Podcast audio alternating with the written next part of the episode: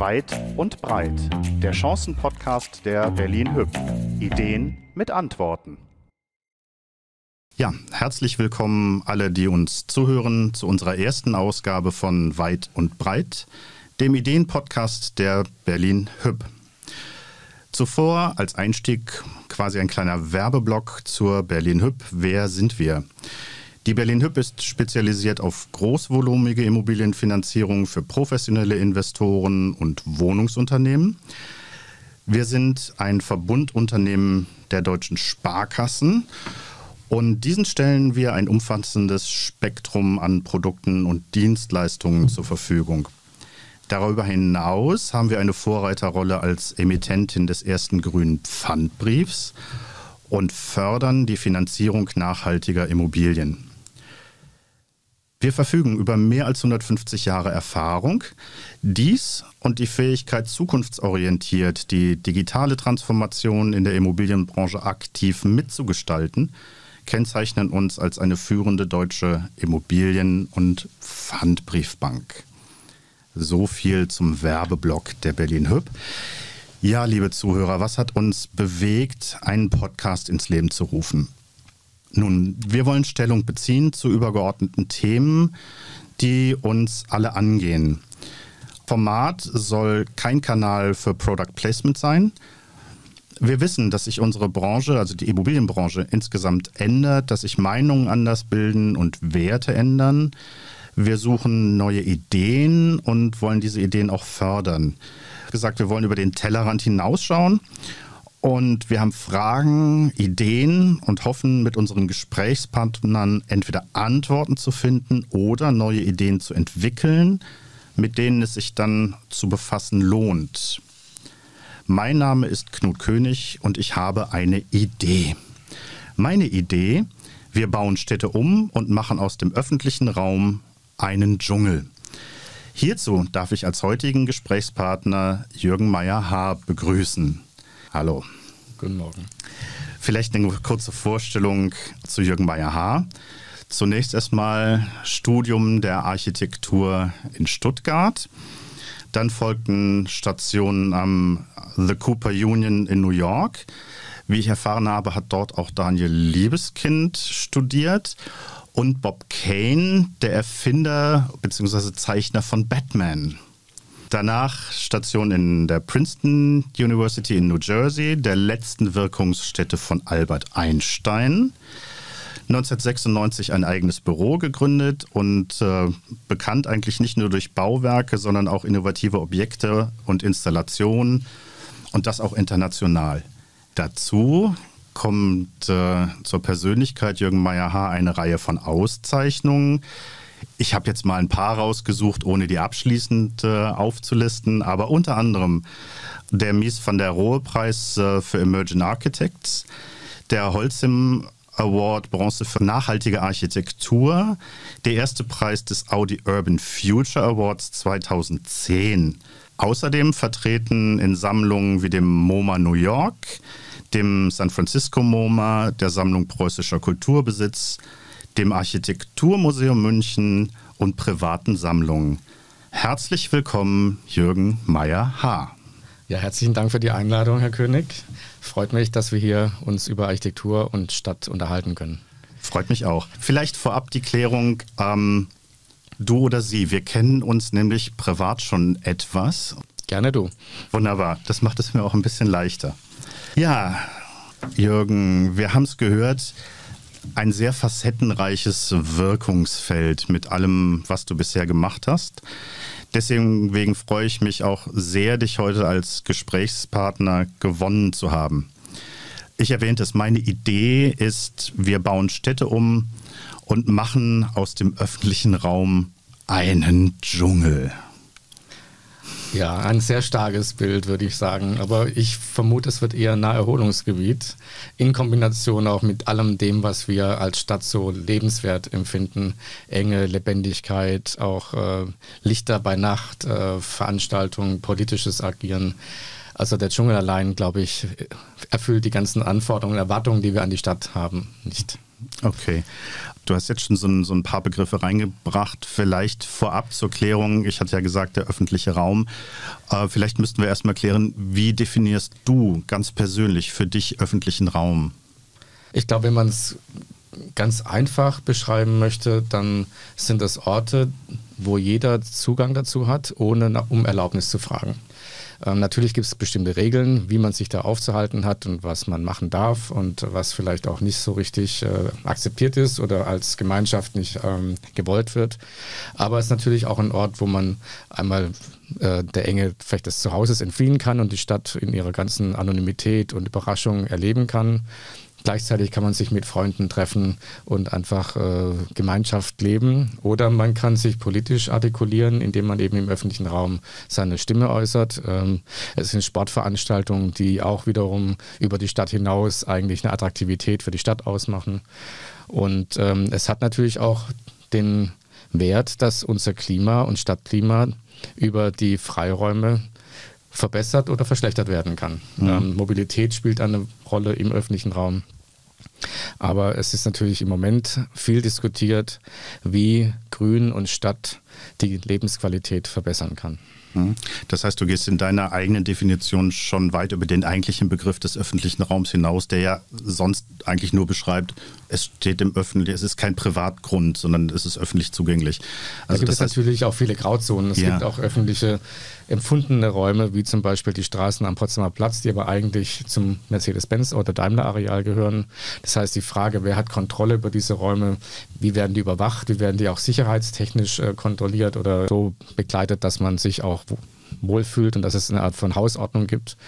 Die, ähm, diese, diese Grauzonen, die gibt es überall. Es gibt bestimmt auch öffentliche Bereiche, wo man nicht einfach so hingehen kann, weil es vielleicht Naturschutz ist, weil andere Interessensgebiete ähm, im Vordergrund stehen, Nutzungen, die der vielleicht öffentlichen Nutzung, wie wir es jetzt erstmal als Aufenthaltsort definieren würden, äh, dem widersprechen. Aber ein großes Beispiel ist vielleicht der Tempelhofer Flughafenfeld wo ja ganz klar ein öffentlicher Grund erstmal nicht zugänglich war, solange eben die Nutzung Flughafen funktioniert hat. Und seit der eben aufgelassen wurde, sowas wie ja, eine grüne Lunge, ein Sporterlebnis, Aktivitätsfeld so in der Innenstadt entstanden ist, was heute keiner mehr vermissen möchte. Mhm. Du hattest es angesprochen, Tempelhofer Feld. Ähm, ist das, kommt das schon deiner Idealvorstellung eines öffentlichen Raums nahe oder ist das nur einer von vielen Mosaiksteinen? Ich glaube, öffentlicher Raum ist wirklich eine Vielfalt von Angeboten und das Tempelhofer Feld ist eins ähm, auch mit seinen Begrenzungen. Äh, man kann kaum Veranstaltungen darauf machen. Theateraufführungen sind nicht erlaubt, einfach aus der äh, Gesetzeslage als Naturerholungsgebiet. Das hat auch damit zu tun, dass die Bebauung verhindert wurde durch Interessensgruppen, die aber dann so streng ausgelegt wurden, dass eben jetzt auch fast jedem die Hände gebunden sind, wirklich was mit dem Feld zu machen, außer eben die Fahrbahnen als äh, Sportflächen zu benutzen.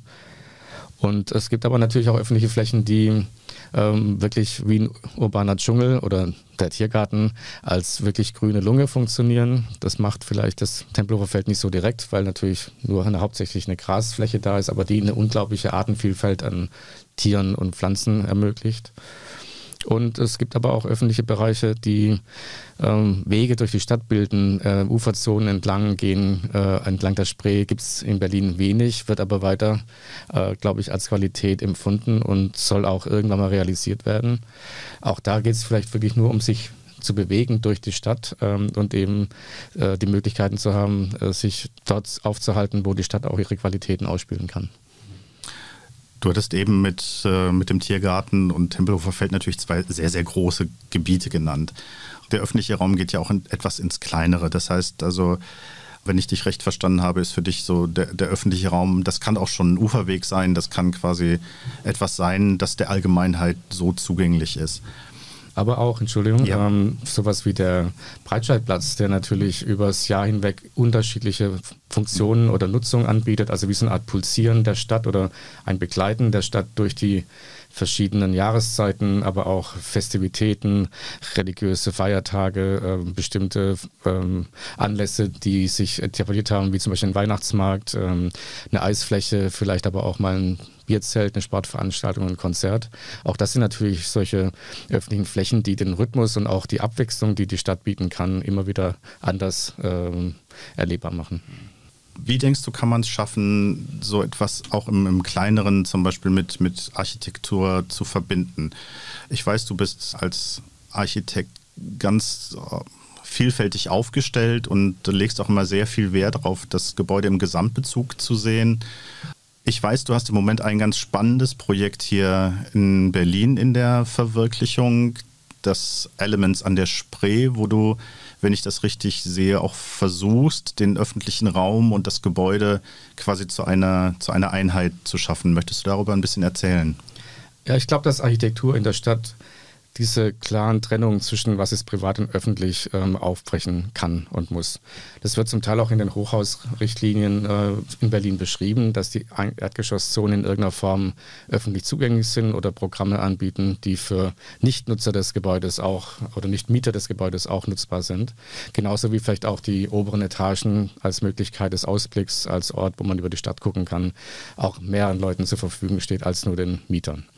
Ähm, das Gleiche gilt sicherlich auch für äh, die öffentlichen Bereiche, die erst entwickelt werden müssten, wie zum Beispiel die vorher angesprochenen uferbegleitenden Wege. Und gerade beim Elements in Berlin arbeiten wir mit dem Bauherrn zusammen an einem Konzept, wo auch die bisher noch nicht realisierten Bereiche des Uferwegs vielleicht jetzt temporär zumindest von den Bauherren mit erstmal gestaltet werden ähm, damit eben diese Zugänglichkeit stattfindet und möglich wird, aber auch auf unserem Grundstück dann die Erweiterung des Uferwegs noch Teil eines öffentlichen Platzes mit anbietet und damit eben auch mit vielleicht Gastronomien oder Nutzungen, die im Erdgeschoss sind, genau diese Verbindung zwischen den Gebäuden und den öffentlichen Bereichen schafft und damit eben auch die Häuser selbst ähm, ja, sich besser einbinden eigentlich in das Stadtleben. Mhm.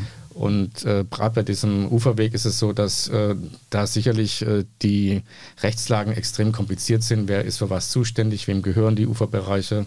Wer äh, managt sowas? Wer soll es finanzieren? Und da sind natürlich seit Jahren schon Gespräche im Gange. Und es wird einfach Stück für Stück äh, sich wahrscheinlich entwickeln werden. Das heißt, man muss sich da auch gemeinsam erst noch an, an die Dinge herantasten, um den Gesamtkomplex öffentlicher Raum für sich als Stadt zu erschließen? Da gibt es ganz, äh, auch ganz technische Probleme, wie zum Beispiel die Stabilität der Ufermauern, dann irgendwelche Gasleitungen, die im Wasser liegen, die über Mulchstationen dann ins Land geleitet werden. Also das sind ja wirklich nicht nur, ich mache einen Weg, sondern äh, ganz, ganz äh, harte technische Fakten, die natürlich alle damit reinspielen. Du sagtest gerade so nach dem Motto, ich mache nicht nur einen Weg. Also auch gerade beim öffentlichen Raum ist natürlich auch wie ich finde, ganz wichtig, wie wird er denn ausgestaltet? Also die Frage ist ja zum Beispiel, was uns auch antreibt, welche Möglichkeit bietet vielleicht auch die Ausgestaltung des öffentlichen Raums in Bezug auf ganz grob auf den Klimawandel? Also ich kann mich daran erinnern, früher war der öffentliche Raum, das war meistens irgendwie eine etwas lieblose, gepflasterte Fläche. Dann standen da ein paar Waschbetonkübel drauf, ein paar Stiefmütterchen drin. Und das war dann schon alles, was an Biodiversität äh, auf dem Programm stand. Und das war natürlich dann so, dass das meistens öde, leere Plätze waren, auf denen sich keiner dauerhaft aufhalten wollte. Welche Möglichkeiten siehst du jetzt in, in neuen Ansätzen hier über das Thema Biodiversität, vielleicht auch was für das Mikroklima, das Stadtklima zu erreichen? Ich glaube, dass unsere Vorstellung von Grün in der Stadt sich wirklich sehr verändert hat. Also diese perfekten Rasenrabatten, wo dann ein Baum in der Mitte steht, ist ein Bild, was keiner mehr so will. Wir äh, lieben ja mittlerweile Bienen überall auf dem Balkon bis zum ähm, Schrebergarten. Äh, das ist auch so, dass diese ganzen Siedlerpflanzen wieder einen ganz anderen Wert gekriegt haben. Also diese ursprüngliche man, Natur, die sich den Ort erstmal erarbeitet. Ähm, irgendwelche Disteln, ähm, Königskerzen, Gräser, die auch eine ganz wichtige Funktion haben, gerade für Insekten und, und kleinere Tiere, dann ähm, äh, ist es schon so, dass eben so Bereiche sich auch äh, entwickeln. Man braucht die Zeit, dass diese Bereiche sich entwickeln können. Es gibt nicht so diesen einen vorgefertigten Entwurf. Äh, oder zumindest muss es eine Art Rahmen geben, innerhalb dem sich diese Natur ähm, gestalten lässt oder sich selber gestalten kann. Aber ich glaube, das sind mittlerweile äh, Vorstellungen, die wirklich durch alle Ebenen gehen. Und wenn man das Radio morgens anmacht, bis bis man wieder ins Bett geht, sind natürlich diese Themen von Nachhaltigkeit, ähm, Klima, Biodiversität äh, ständig ein Thema. Das heißt, wir sind da schon mitten in einem Umdenkungsprozess. Auf jeden Fall. Hm. Also wenn ich zurückdenke, ähm, in meiner Jugend Jute statt Plastiktaschen war das größte Zeichen, dass man sich über Recycling und Naturmaterialien für die Zukunft der Erde interessiert oder stark macht. Das war natürlich ein ganz naives kleines Zeichen, aber es war der Beginn, glaube ich, der uns dahin geführt hat, wo wir heute stehen und was wirklich mittlerweile für viele einfach auch ein wirtschaftlicher Faktor ist, ein, ein ganzer äh, ökonomischer Zweig, der davon lebt, eben, dass es diesen Umbau gibt, ähm, von der Autoindustrie bis zu Gebäuden, die natürlich alle heute in irgendeiner Form auch mit Grün an den Dächern, an den Fassaden, ähm, in den Innenbereichen arbeitet. Also das wäre vor vielen Jahren nur in Nischen umsetzbar gewesen. Das heißt aber auch, wir müssen quasi insofern auch etwas anders agieren. Das heißt, wir brauchen ein besseres Zusammenspiel aller Beteiligter. Weil in der Vergangenheit war es so, es gab den Investor, der seine Idee ist, damit zum Stadtplanungsamt gegangen, dann wurde geplant, dann war der Architekt mit dabei und dann wurde der Finanzierer gesucht. Das heißt, das sind doch Dinge, die heute eigentlich schon Hand in Hand gleichzeitig gemacht werden müssen und nicht sozusagen seriell, wie man das früher gemacht hat, sondern so in den parallelen Prozessen, um gleich alle ins Boot zu holen, oder? Ja, Nachhaltigkeit ist ja wirklich nicht nur rein jetzt ökologisch äh, definiert, sondern es geht darum, wie ökonomisch sinnvoll sind Investitionen und wie entwickeln die sich dann eigentlich auch ähm, in der Nachhaltigkeit der Refinanzierung und der wirtschaftlichen sagen wir, Entwicklung. Das andere ist dann ähm, natürlich die soziale Nachhaltigkeit.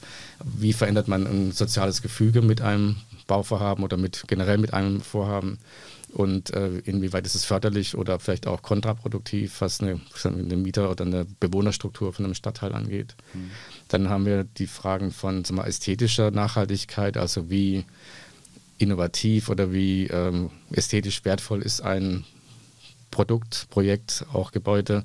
Ähm, wie setzt sich das sozusagen als Zeichen unserer Zeit äh, in den Stadtraum? Ähm, und natürlich auch die Frage von Innovation, die dann transferfähig sind, also Erkenntnisgewinn, der eben auch auf andere Bereiche dann angewendet werden kann. Und das ist ein Zusammenspiel, wo auch die Partizipation von ähm, Interessensgruppen ganz wichtig ist. Aber wir sind da schon ziemlich weit, würde ich sagen, ähm, in dem, wie wir unsere Städte gestalten und in manchen Bereichen ähm, vielleicht ein bisschen innovativer, in anderen Bereichen ähm, äh, macht es auch schwieriger und langsamer. Aber das ist, glaube ich, ein Weg, den wir alle gemeinsam so eingeschlagen haben. Das ist ja auch, sag ich mal, dieses ganze Thema Nachhaltigkeit, was, was uns als, als Bank auch massiv umtreibt. Also wir sind ja quasi als Unternehmen unterliegen unseren ESG-Kriterien, also die Berücksichtigung von Bereichen Umwelt, Environment, sozialen Bereichen, Unternehmensführung. Das sind für uns als Bank natürlich auch strategische Interessen. Das heißt, da laufen wir als Finanzierer dann quasi in die gleiche Richtung oder sollten in die gleiche Richtung laufen wie der Investor wie der, der Architekt, der Stadtplaner und eigentlich auch die politischen Entscheider, die es letztendlich ja die, das, das grüne Licht geben müssen, um das umzusetzen. Auf jeden Fall. Auch einerseits natürlich, wenn man für sich selbst ein Gebäude realisiert. Die Frage, was sind auch die Kosten, die in Zukunft auf einen zukommen? Wie ist das Haus in der Performance, also auch im, im Umgang, in der, in der Unterhaltung, aber auch in dem, wie es vielleicht auf, die, auf den Kontext wirkt. Das kann ja auch äh, klimatisch vielleicht ein Vorteil sein, wenn ein Gebäude sich bestimmt über grüne Fassaden anders klimatisch im Kontext darstellt und damit eben auch die Nachbarn drumherum profitieren. Ähm, oder aber natürlich ganz äh, klar auch als Vorteil, wenn so ein Gebäude wieder auf den Markt kommt. Für viele ist das eine, ein Kriterium und äh, den Wert zu bestimmen, wenn eben diese Nachhaltigkeitsaspekte wirklich auch äh, ernsthaft in den Häusern umgesetzt werden, dass dann auch vielleicht ein gewisser Marktvorteil ähm, besteht. Mhm. Das heißt, du hast dann schon auch als, als Architekt den, den langfristigen Nutzer mit im Blick. Das heißt also, für den werden andere Kriterien als bisher durchaus mit interessant. Nicht nur wie ist die Lage, weil früher sagte man, die Immobilien definieren sich über Lage, Lage, Lage und dann Lage. Ähm, also in diesem Fall geht es auch darum, sicherlich Lage, aber auch wie bettet sich das in, in, in ein Gesamtkonzept ein, wie nachhaltig ist die Immobilie und nicht nur, wie praktisch sind die Grundrisse. Ja, es ist wirklich ein komplexes Zusammenspiel. Ähm, man hat einmal die Überlegung, natürlich sind es Gebäude, die schon stehen, die umgenutzt werden. Das heißt, da gibt es eine Art von Reaktivierung von äh, Bausubstanz, die vielleicht jetzt ganz anders und viel effektiver und auch interessanter genutzt werden kann. Dann äh, muss man sicherlich auch betrachten, dass die technischen äh, Veränderungen auch immer wieder Neudenken von diesen Parametern erfordert. Also wenn heute irgendwas als, äh, als richtige oder als gute Lösung für Nachhaltigkeit empfunden wird, heißt es das nicht, dass es in fünf Jahren immer noch die Möglichkeit ist, wie man das umsetzen kann. Und wenn natürlich gewisse Lobbys äh, wie die Dämmindustrie vor ein paar Jahren das geschafft hat, dass äh, alle Häuser besser gedämmt werden sollen, dann heißt das nicht unbedingt, dass es vielleicht die richtige Entscheidung war, fünf Jahre später, dass man in der Richtung die Häuser oder die Städte weiterentwickeln soll. Also es ist einfach eine Art von auch Unsicherheitskultur, die sie immer wieder ähm, testen lassen muss oder die man immer wieder prüfen muss. Und das heißt aber auch, dass wir ständig neugierig bleiben müssen und äh, innovativ bleiben müssen. Hm. Innovativ ist, glaube ich, das Stichwort, äh, was mich zum, zum nächsten Punkt kommen lässt. Wir brauchen ja auch, oder der Nutzer muss es ja auch akzeptieren. Das heißt, der, der, der Nutzer braucht eine gewisse Akzeptanz dessen, was entsteht. Äh, die Nachbarn brauchen eine gewisse ähm, Akzeptanz, was da steht. Und da kann es ja manchmal zu ganz spannenden Brüchen kommen. Ich weiß, du hast ein ganz fantastisches Projekt vor Jahren realisiert. Wer in den äh, letzten Jahren mal in, in, Spanien gewesen ist, der kennt dein Projekt Parasol, äh, wo mitten in der Altstadt etwas völlig Neues entstand, auf einer ehemaligen, ja eigentlich einer Brache, das heute zu einem großen Highlight geworden ist. Was hat dich damals bewegt, so etwas überhaupt in Erwägung zu bringen und wie war es eigentlich in der Vergangenheit oder in der Zeit mit der Akzeptanz ja sowohl der Bevölkerung als auch der, der, der Entscheider so etwas Mutiges zu realisieren? Das war eine ganz aufregende Zeit und vielleicht auch mit einer gewissen Art von Unbedarftheit würde ich jetzt vielleicht nicht äh, als richtiges Wort empfinden, aber einfach offen zu denken und zu schauen, was sind die Möglichkeiten für einen urbanen Raum im 21. Jahrhundert. Und so war es eigentlich auch vom Auslober der Stadt Sevilla ausgeschrieben, um ganz breit mal nachzudenken, was ist das Potenzial eigentlich in so einer kulturell wichtigen Stadt und Kultur an einem Ort, der früher wirklich wichtig war. Das war erstmal ein Kloster, dann wurde die Nachbarschaft zum Teil abgerissen, das Kloster wurde vergrößert. Irgendwann mal kam das auch weg, dann wurde dort der Markt äh, gebaut, also fast wie so eine Stadt in der Stadt mit einer Mauer drumherum und einzelnen Markthäusern bis dann 1950 die Stadt so schnell wuchs, äh, dass es einfach nicht mehr von dort aus ähm, funktioniert hat. Also man musste die Stadt von einem größeren Markt, der außerhalb liegt, dann versorgen. Dann wurde es abgerissen, würde man heute wahrscheinlich nicht mehr so machen. Ähm, das Auto stand im Vordergrund, das wurde dann ein temporärer Parkplatz für viele Jahre. Und so nach und nach hat sich dann wieder ja, die Überlegung ähm, entwickelt, dass man doch diesen Ort als Platz und als städtisches Herz der Stadt äh, wieder definieren will. Und das war so der Ausgangspunkt eigentlich für den Wettbewerb. Wir haben ähm, aus der Erfahrung, die ich, als ich 92 in Sevilla war, zur Weltausstellung, und die Hitze und diese wirklich also brütende äh, Temperatur ähm, äh, noch in, gut in Erinnerung habe, war mir klar, dass Schatten das allererste Material ist, was wir auf den Ort äh, bringen müssen, einfach damit das Klima wieder erträglich wird, um sich im Freien auch aufzuhalten.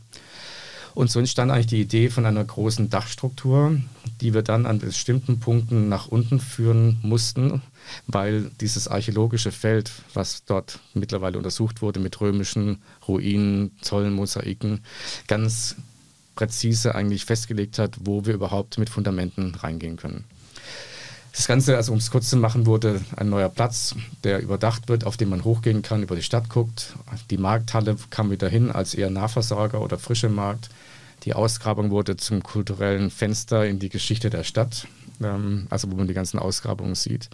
Und alles, was sich die Stadt erhofft hatte, ist eigentlich eingetreten. Und das ist so das unglaublich Befriedigende eigentlich, wenn man vom Anfang an so einen Prozess mit begleitet, dass so die Bilder, die man im Kopf hat, sogar fast noch übertroffen werden.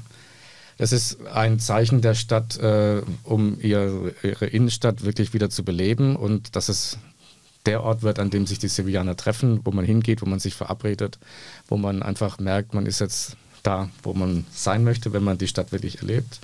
Es wurde zum Ort von den ganzen politischen Unruhen und Diskussionen 2011, 12, als die neuen Parteien sich auch gegründet hatten, wo die ganze Gesellschaft eigentlich über die Zukunft der Stadt nachgedacht hat. Und es hat natürlich überregional und international auch Zeichen gesetzt, die Stadt als Innovationsstandort, äh, Tourismus fördernd, ähm, auch wirklich ähm, äh, zu zeigen, dass äh, eben dort eine Offenheit für ein Stadtleben da war, was vielleicht auch nur in Sevilla funktioniert, weil das Klima richtig ist, weil die Menschen äh, die Stadt nutzen wirklich als ihr vergrößertes Wohnzimmer. Man geht raus, man setzt sich, man trifft sich und ähm, das war wahrscheinlich einfach ein ganz spezifischer Entwurf auch für den Ort. Und dann ging es darum, das so umzusetzen. Und wir haben dann eben den größten Holzbau der Welt ähm, geschaffen. Das entstand aber dann eigentlich aus der, äh, aus der Herausforderung, diese, diesen Entwurf in eine Materialität zu übertragen. Und das sind ganz viele Aspekte, die dann eben auch wirklich zum nachhaltigen Zeichen wurden für die Stadt, aber auch für die Architektur generell. Das heißt aber, du hast dann damit quasi auch ja viele Dinge eigentlich äh, vereinigt. Du hast das schon erwähnt. Du hast Schatten geschaffen, das heißt, du hast schon das Mikroklima damit ein bisschen das Stadtklima genau. nachhaltig gemacht. Du hast einen ehemals verödeten Parkplatz wiederbelebt, zu einem kulturellen Zentrum gemacht. Das heißt, du greifst also quasi in ein ganzes Stadtgefüge dann, dann positiv mit ein durch etwas, was man im Städtebau und was man durch Architektur dann tatsächlich darstellen kann. Ja, es war sicherlich auch eine Herausforderung. Das war ja dann ein Public-Private Partnership-Projekt. Also die Stadt hat es initiiert und dann aber mit der Baufirma dann eben in so ein Joint Venture ähm, umgesetzt und realisiert. Dadurch war es auch finanziell für die Stadt möglich, sowas umzusetzen, was jetzt für einen Architekten nicht unbedingt immer einfacher wird, weil man auf einmal gar nicht mehr so die Rolle des Bauherrenvertreters für die Qualitätssicherung spielt, sondern oder die Rolle nicht mehr hat, sondern auf einmal sitzt man sozusagen mit im Boot äh, bei denen, die es umsetzen. Also die Kommunikation wird einfach anders. Aber es hat äh, natürlich auch den Vorteil, dass überhaupt sowas umgesetzt werden kann. Ich könnte mir jetzt äh, so spontan in Deutschland keine Stadt vorstellen, wo ich denken würde, so ein Prozess hätte auf der Komplexität in so kurzer Zeit stattfinden können. Aber du hast das eben schon angesprochen und mir eigentlich meine nächste Frage schon ein bisschen vorweggenommen, nämlich, ja, wer soll das denn bezahlen? Da hattest du gesagt, so das äh, Public-Private Partnership war eins. Ähm, Jetzt ist das in, in Deutschland immer so ein bisschen schwierig. Also das war mal eine Zeit lang, war es ein großer Hype. Dann haben alle gesagt, oh Gottes Willen, Finger weg, da verbrennen wir uns alle unsere finanziellen Pfötchen. Ähm, vielleicht gibt es aber doch im Kleinen dennoch in, bei uns auch die Möglichkeit, so etwas zu realisieren. Oder hast du vielleicht sogar ein Projekt, das dir einfällt, wo du sagst, ja, da hat das funktioniert, da habe ich den Stadtraum geschaffen, ich habe ein neues Gebäude geschaffen, ich habe den Außenbereich mit angepasst und alle waren sich einig, auch die, die es bezahlen mussten? Es sind zwei Projekte, die mir da spontan einfallen. Einmal dieses Elements äh, direkt beim Holzmarkt an der Spree wo wirklich dieser öffentliche Raum im Dialog mit der Stadt vom Bauherrn erstmal mitfinanziert wird, aber gleichzeitig dann eben auch der Außenraum des Hauses eben gestaltet wird in einem größeren Kontext und eben der sich dann auch einbettet und die Stadt willkommen heißt. Aber das erste Mal haben wir sowas gemacht in Hamburg an der Außenalster mit unserem Projekt ADA 1, wo der Bauherr ähm, auf die Stadt zuging und die Grünfläche, die davor liegt, ähm, eher so eine Art Restgrünfläche auf einer größeren äh, Verkehrs- Situation, Straßenkreuzung. Ähm, und äh, die mit Fahrradwegen durchkreuzt wurde und so ein bisschen als eine Art von Nebenschauplatz äh, der Stadt äh, äh funktioniert hat. Für ihn war es aber natürlich der Vorplatz zum Haus und dadurch entstand auch einfach das Interesse zu sagen, dieser Platz ist wirklich auch eine zumindest visuelle Erweiterung von dem, was das Haus eben für die Stadt bietet. Und der Ort war bis dahin auch, also auch das Grundstück, ähm, einfach so eine Nachkriegsbebauung, die leer stand, die asbestverseucht war, die also auch jetzt nicht unbedingt unproblematisch war.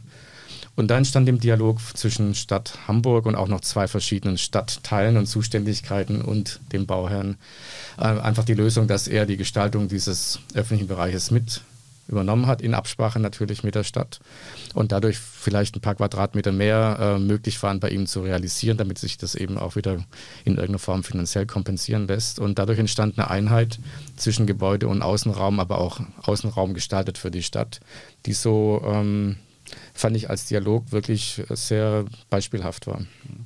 Hast du den Eindruck, dass gerade bei der Außengestaltung das Thema ähm, mehr Grün, mehr Umwelt eine zunehmend größere Rolle spielt?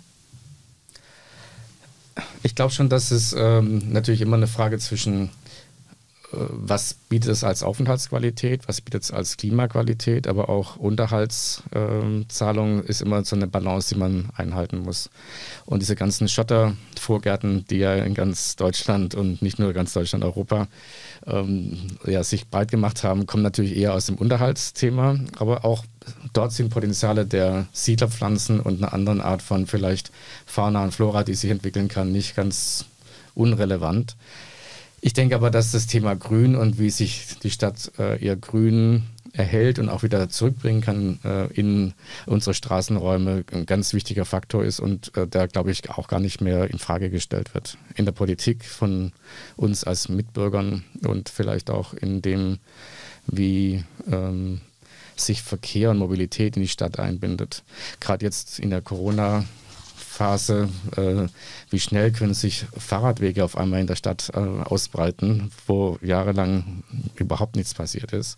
Also es gibt natürlich auch Potenziale in der jetzigen Krisensituation, wo vielleicht Umwandlungen möglich sind, die einfach lang schon anstanden und wo niemand so richtig den Drive hatte, das umzusetzen. Ja, vielleicht kommen wir dann ja doch auf meine ursprüngliche Idee zurück und wir gestalten den öffentlichen Raum als Dschungel, weil es einfach spannend ist. Fahrrad im Wo, Dschungel, weiß ich nicht. Ja, mal gucken. War so eine Idee. Ja, mit Blick auf die Uhr, wir sind schon fast am Ende. Erstmal herzlichen Dank, dass du dir die Zeit genommen hast. Aber bevor ich dich entlasse, natürlich äh, wollen wir jetzt am Ende auch so ein bisschen über den Menschen erfahren. Und äh, ja, ich würde dich jetzt bitten, auf ein, dich auf ein kleines Spielchen einzulassen. Ich habe hier eine Bucketlist-Frage. Das heißt, ich beginne einen Satz und bitte dich, diesen kurz zu vervollständigen. Zum Überblick, ich habe insgesamt fünf Sätze für dich, also es ist überschaubar. Der erste Satz beginnt. Der Ort, an dem ich am liebsten leben möchte, ist Berlin. Okay. Oder vielleicht am Mittelmeer. Frage 2. Das Bauwerk, das mich am meisten fasziniert, ist die Gedächtniskirche in Berlin, auf die ich immer wieder zurückkomme, weil sie einfach diesen Ort des Ensembles und der Geschichtsablesung so wunderbar äh, ablesbar macht und als Architektur ein unglaublicher Mehrwert darstellt. Wenn ich in eine Bar gehe, bestelle ich mir am liebsten Jetzt ein alkoholfreies Weizenbier. Okay, da schauen wir mal, was sich machen lässt. Am meisten ärgert mich, dass mir jetzt nichts einfällt. Das ist doch gar nicht schlimm. Und die letzte Frage, da fällt dir bestimmt schnell was ein. Mein Sehnsuchtsort ist übermorgen. Wunderbar. Ja, vielen Dank. Das war's, unsere erste Ausgabe unseres Podcasts Weit und Breit. Wir hatten eine Idee, wir hoffen, wir haben ein paar Antworten gefunden oder ideal, idealerweise neue Ideen entdeckt. Ich bedanke mich bei meinem heutigen Gesprächsgast Jürgen Meyer-Haar. Herzlichen Dank, dass du dir die Zeit genommen hast. Bedanke mich bei Ihnen, die Sie mir zugehört haben und hoffe, ich habe Sie neugierig gemacht auf unsere nächste Ausgabe unseres Podcasts Weit und breit. Herzlichen Dank. Sehr gerne.